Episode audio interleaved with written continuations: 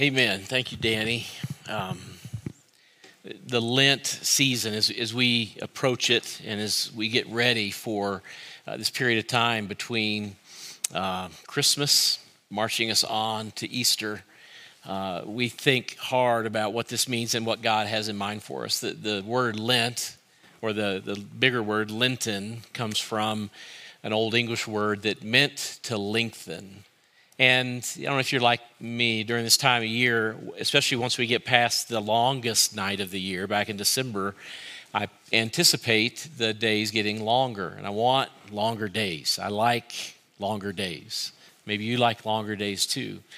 Donna works long shifts. She works 12 hour shifts as a nurse. And we gauge the length of the day based on whether or not she's leaving in the dark or coming home in the dark. And of course, that all changes with daylight savings time, but it's a good day when we realize that when she's leaving, it's light.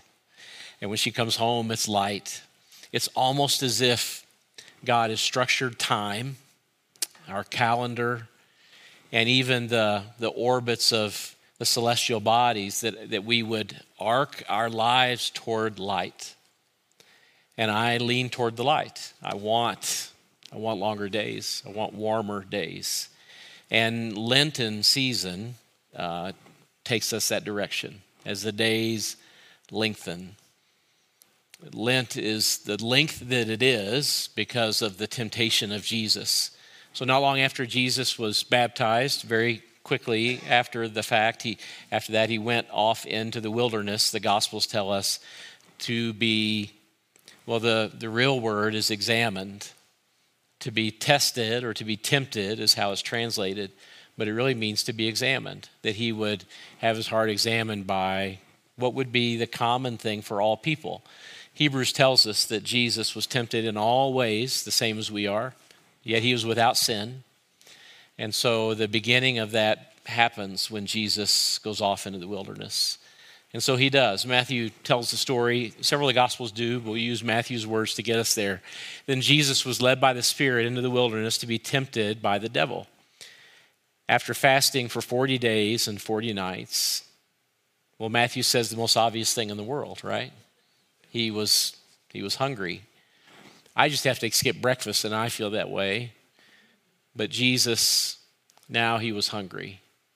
I don't know if you ever go shopping when you're hungry uh, and your cart looks a little different when you uh, walk into the grocery store with hunger pains. Jesus was in a spot where his 40 days was over, his 40 nights was over, and he had fasted for this time. So maybe you grew up in a church tradition that included Lent as a part of it. And if you did, then you remember giving up some things for Lent. Maybe you gave up desserts, or you gave up chocolate, or you gave up something else that you enjoyed. But the idea that you were taught, maybe, is that you would give up something that you wanted to make room for God, or to practice self denial, or to engage in saying no to something so you could say yes to God the length of our Lent season is 40 days. And if you have a calendar and you've counted the days, then you feel like there's like a six day tax there. Normally, during the Lent season, whatever you give up or whatever method you've employed to observe Lent is foregone or not taken part of every Sunday. So let's say you give up uh, something precious to you, you would then get to enjoy that thing on Sunday, but then you start over all again on Monday and go another six days and then take Sunday off. When you take Sundays off between Ash Wednesday and the Saturday right before Resurrection Sunday on Easter, it's 40 days and 40 nights, the same thing that Jesus experienced. Now, one of my favorite authors. Is, his name is Henry Nouwen. And he wrote a book called In the Name of Jesus. And he describes these temptations in unique ways. And I want to use his words to describe the temptations and for us to think a little bit about the Lent season for us. Whether you're giving something up, or you're just making a move towards the cross, or you're just trying to walk with a, a deeper awareness of who God is and what He's called you to do um, I think it might be helpful. And so the first temptation that Jesus experiences happens immediately according to the Gospel of Matthew. The tempter came to him and said, If you are the Son of God, tell these stones to become what? bread. So, not a low carb diet, right? Is what he had in mind. This is the tempter who knows that Jesus is hungry. So, now, when I read his book the first time, probably 20 years ago, uh, he uses words to describe these temptations that caught my attention because I didn't understand them. And he seemed far more spiritual than I, and he seemed much wiser than I. He had lived longer than me, and he works with, at the time that I remember reading the book, with uh, people who experience special needs in their lives. And so I thought his wisdom is important to me. And his, here's what he says about this temptation he says that Jesus experienced the temptation to be relevant.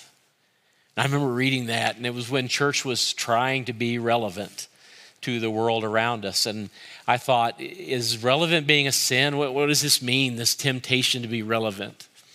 And the more I read his words and his explanation, it's pretty clear what he means. Jesus was tempted to take this stone, which is of no use to a hungry man, of no nourishment to somebody who has an empty stomach, and turn it into something useful. That's what Jesus was tempted to do. And Nouwen says that one of the greatest temptations for followers of Jesus is to be useful to the people around them, to be of use so that we have some worth that we can claim, some reason that we're here to justify our existence in some way, so that we can say, I belong here, I've earned my keep, see that I am worth being your friend or your employee or your spouse or your dad or your child. I am worth something. And I'm worth something because I'm not a useless stone. I'm of nourishment or of help or something. And the longer I've pondered Nouwen's word to be relevant, the more I understand the depth of what he's asking followers of Jesus to lean into. Could it be that one of the hardest things for me and you is to stand before God empty handed, confessing that we really don't know what our worth is except that His love is enough, except that His sacrifice means that we're forgiven, that we have been brought into a relationship with Him, not because we're holy, not because we're righteous, not because we have earned our way or even earned our keep the temptation to be relevant says, I want to be useful to the people around me. Is that good? Of course, it's good. But inside of that desire needs to be something that we open handedly let to go. That we say, we bring to God just ourselves. And we stand before Him in a way that says we have nothing, nothing of worth to bring except who He made us to be. This first temptation to be relevant, he's hungry. Turn these stones to bread. And this is how Jesus replies. Jesus answered, It is written, Man shall not live on bread alone, but on every word that comes from the mouth of God. Now, every time Jesus is tempted, he responds with Scripture. Every time. Every time Jesus is drawn to come away from the path that God has prescribed for him and written for him, he responds with a quotation from God's word that corrects the lie with truth every time. So, what does Jesus mean when he says, Man shall not live on bread alone, but on every word that comes from the mouth of God? I think he's saying two very important things. There are good things, bread is good. It's good to eat bread. You can't live on it alone. There are good things, but there are first things. In other words, you can have a career and try to find significance and try to find relevance or try to find meaning or success, but you will not find what you need unless you have a focus on the first things. And what are the first things? The first things are who you are made in the image of, where your identity is focused, who you are becoming, as you allow yourself to feast on, live on, and devour every word that comes from the mouth of God. This is the temptation that he faced first. Here's the second one the devil took him to a holy city and had him stand on the highest point of the temple. And he said to him, If you're the Son of God, he said, then just throw yourself down. This moment, Jesus experiences a temptation. The temptation is the temptation, Nouwen says, to be spectacular. I don't know if you've ever thought of yourself as spectacular, but I can tell you that you likely have occasionally thought of yourself as average, and that feeling wasn't a good feeling. No one aspires to be average except me when I'm in math class, and I just, I just aspired just to barely pass, right? Just to eke out with a grade that I could just check that box and move on. But none of us in our everyday lives, in our parenting or our careers or in our relationships with other people, do we aspire to be average. This was a temptation that Satan laid in front of Jesus. If you are the Son of God, do something so spectacular that you will receive all the attention that you desire. Do something that will create applause. Do something that will capture the imagination of people, and you will stand out among your peers in such a way that you will get the credit that you deserve. I mean, you are the Son of God, you are the manager of all those people. You do run this entire thing. You do have this budget. You are the best in the sales department. You are. And if you are, then this is how you should act and this is how you should behave. It's a temptation that every one of us will face when we find ourselves among peers and we judge ourselves among them. And we want to, at the end of that judgment, at the end of that assessment, come out at least a little bit better than most of the people around us maybe spectacular is too big of a word, but at least above average. And above average means, well, we have engaged in the business that Jesus condemned when he said, do not judge.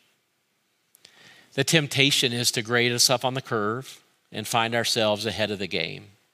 Better than her, better than him. When Jesus experiences this, he looks at the tempter and says, Do not put the Lord your God to the test. This is his response. And then Satan begins to move on to the next temptation. This is the third one. Again, the devil took him to a very high mountain and showed him all the kingdoms of the world and their splendor. All this I will give you, he said, if you will bow down and if you will worship me. This temptation that he faces is this temptation it's the temptation to be powerful or in control. It's almost as if the first two didn't get it done. And so Satan says, you know what? I, here's what I'm going to do I, I'm going to combine your desire to be relevant or useful with your desire to be spectacular. And if we can at least marry those two, and we'll call this power. We'll call this control. The pull that you and I have to controlling our own life is so immense, it's so strong. We want to say that we will be master of our own domain, controlling our own destiny, that we get to choose, that we get to pick. This is the same temptation that Satan puts in front of Jesus. Look, if you will, call something Lord that is not Lord, then you can have control over your life. And you can do the same thing. All you have to do is name it. What would it be?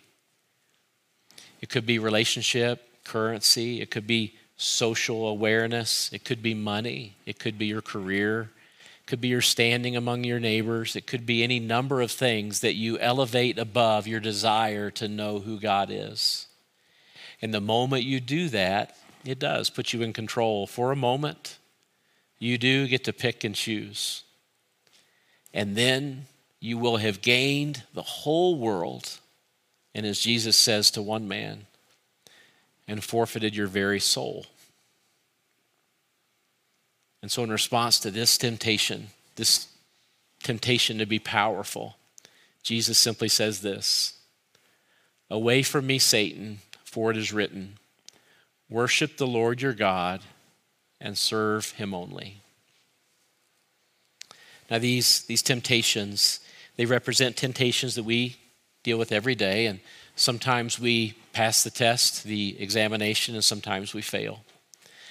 The good news of the gospel is that when we fail, we wear the righteousness of Christ. And so we find ourselves not in a place of shame, not in a place of even regret. We find ourselves in a place of learning and understanding the depth of God's grace for us, the difference between religion and our relationship with God. is night and day, vastly different. And so during Lent, our hope and our desire is to move toward this truth. Well, we worship, in fact, we, we give our attention to, we give our heart, open our hands to, we bow our knee to only one, only the Lord your God, and we serve him only. So during Lent, our hope is to maybe add a practice into our life or remove a habit or desire or dependence in our life so that we make room for God to do his work. Most of us would never willingly engage in loss. Over the last year, you have lost many things. Some of us have lost friends or family members. Some of us have lost freedom, jobs, finances, opportunity, travel, experiences, all manner of things. Most people I know that have engaged in thoughtful discipleship or pursuing God with their heart and mind over the last year have found those losses to be teachers or disciplers that have helped us understand where we need God more, where we have relied on wrong things, and how we can more thoughtfully surrender to Him. And so Lent is us saying that very same thing but not having it imposed on us by a lockdown or somebody else or some external rules. It's by us choosing the thing that causes us to walk a narrow, uphill, rocky path. And we say, we believe that God is found when we lose ourselves. And so maybe there's a piece of yourself that you'd like to lay down as you go through Lent. Maybe there's a piece or a habit or uh, something to engage in that you would like to pick up or add to your life as a, a way of saying, This is how I'm going to pursue you, God. Tonight, you'll get a chance to participate in a couple of acts of worship while we engage in worship as a group. And online, you'll get to do the same thing as well while Danny leads us in worship in just a moment. You'll get to, an opportunity to uh, impose or, or apply ashes uh, from burnt palm leaves. So, out in the lobby, uh, there are communion cups that, uh, you know, the kind we used to use pre COVID, and they're in communion trays. And in the bottom of each of these communion cups, there are some ashes and some oil that's there. And so, normally, we would apply these ashes to your forehead. Um, but tonight you get to do that either to yourself if you like, or if you're with somebody else, you can engage in that as well and, and help each other out in that way. Uh, but all you'll simply do is take your finger and push it down to the bottom of that cup, and you'll stir that oil and ash together just a little bit more, and then you'll apply it to your forehead in the sign of a cross. These ashes remind us, and, and the reason why we engage in this habit, this, this strange custom that we don't see at any other time. These ashes remind us of the scriptures that say, from ashes to ashes and dust to dust. These ashes remind us of our mortality. They remind us that life is temporary and that we are here, as James would say, but for a vapor, a mist, and, and then gone. These ashes remind us that our time is short. And if you've experienced what I have during COVID, then it's really the same experience I, we had when the boys were little, when we, you know, were so engaged in, in raising them and, and the activities of it, and especially when they were really young, didn't sleep all through the night, or maybe very active, getting used to a bed or something like that. We had the same thoughts and the same feeling, and it sounded something like this: "Where the days are long, but the years are short." And this is true for me, and it's true for you. And so the ashes that you might choose to wear on your forehead or at home, something similar on your forehead, remind you viscerally, visually, that you and I were mortal and time is short. You also have a chance to take communion as well. And the communion that's available for you, they're on these three tables in the middle of the room. You'll see them near the corners of the table. They're the communion um, uh, elements that we've been using on Sundays here at Castle Oaks. The, the top peels back, and there's a small piece of bread, and then another layer peels back, and the juice is there. And you can take it near the table. You can take it right back to your seat or another seat. The room is large, and there's space for you to ponder and to reflect. And so we're going to sing three songs after I pray. And you can get up quickly. You can sit and worship for a bit. You can get up at the end. You can, we'll stick around all night as long as you want to be here praying and reflecting. Um, and take your time with communion and the ashes. And then when Danny's done, I'll come up and lead us in a benediction. And again, you can stay and engage in those things as long as you would like. Here's our hope for you here's my hope for me, for all of us, our whole church, whether we're dispersed or folks that are watching from various places, is that we would take this man made, contrived, if you will, liturgical calendar and allow it to be a tool that we can use to push us closer to God, that we may hear His voice, that we may sense His presence, that we may love more deeply that we may live open handedly, that we would resist the temptations to make ourselves relevant to a world, that we would be willing to stand in front of our friends and neighbors and coworkers and family and be completely irrelevant except for the love of God. That we would resist the temptation to be spectacular.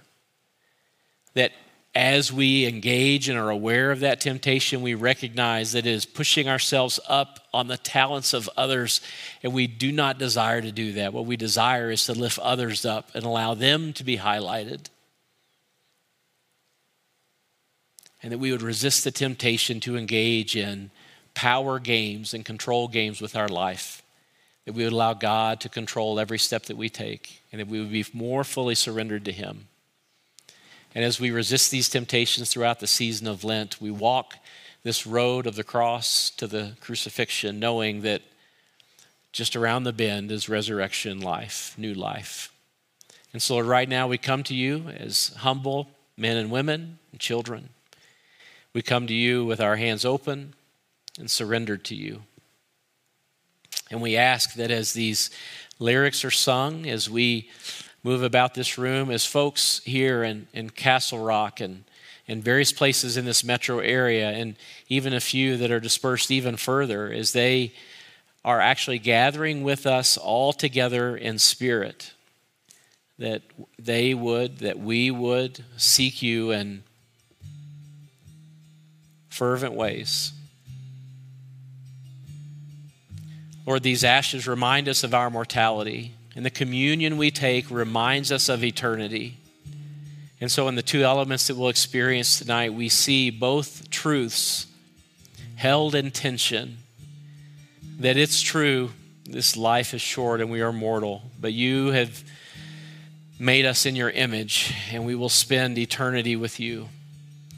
And so, both of these exercises remind us of truths that need to be held deep within our hearts so that we can walk this earth faithfully and anticipate eternity with you. And so we ask as we move about this place and worship you in thoughtful reflection that you would be honored and that you would be you would be praised. So meet us here right now in this moment.